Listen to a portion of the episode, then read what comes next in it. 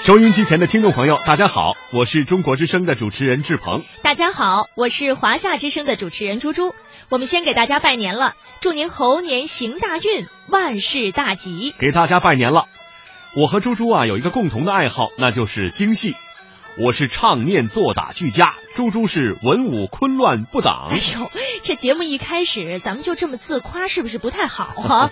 不过呢，我们两个确实啊都喜欢京剧，所以接下来这个年俗环节呢，我们就和您聊聊过大年看大戏。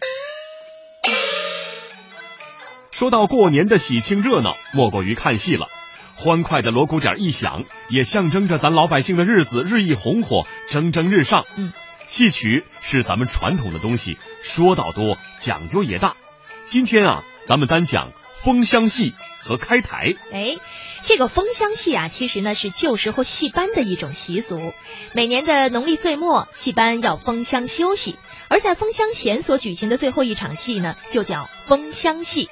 有关这个话题，我们来听听国家一级编剧、著名戏曲评论家张永和老师和著名京剧表演艺术家赵宝秀老师是怎么说的。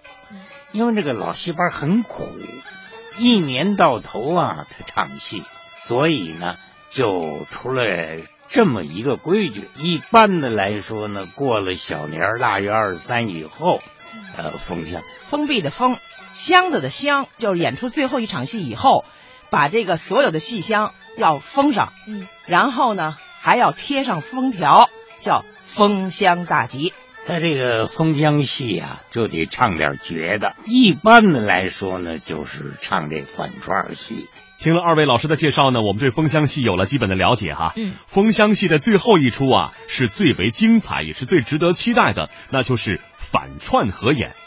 我们来听听二零一五年春节在长安大戏院上演的封箱戏的一个反串节目。这个节目呢，是由花脸演员王悦和老生演员傅其如分别反串青衣，扮起了王宝钏。咱们马上来听听。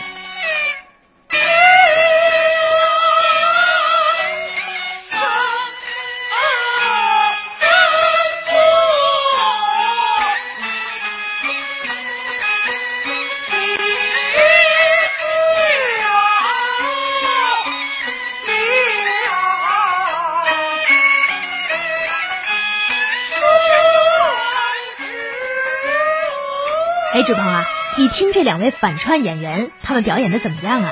你要不提前说呀，还真没太听出来，这不是自己的专业行当。那当然了，反串这个节目也是非常能体现京剧演员功力的。话说刚才咱们唱了封箱戏了啊，那么节一过，什么时候再开戏？这开戏又有什么讲究呢？的确，每年春节过后呢，各个戏班啊就陆续恢复演出了。这首场演出以前呢，都要举行一个隆重的典礼，这就叫开台。有关这方面的内容呢，咱们再来听听国家一级编剧、著名戏曲评论家张永和老师和著名京剧表演艺术家赵宝秀老师是怎么说的。我赶上那时代，没有一礼拜就休一个晚上，大年初一早晨就开戏了，打金枝。因为这年呀，这个。这唱的戏得吉祥戏，对，吉祥戏，也得吉祥戏。这个开台呀，他要有一诸多仪式是什么呢？偏来说就跳灵官，穿上这个灵官靠，拿着这个灵官鞭。最绝的是什么呢？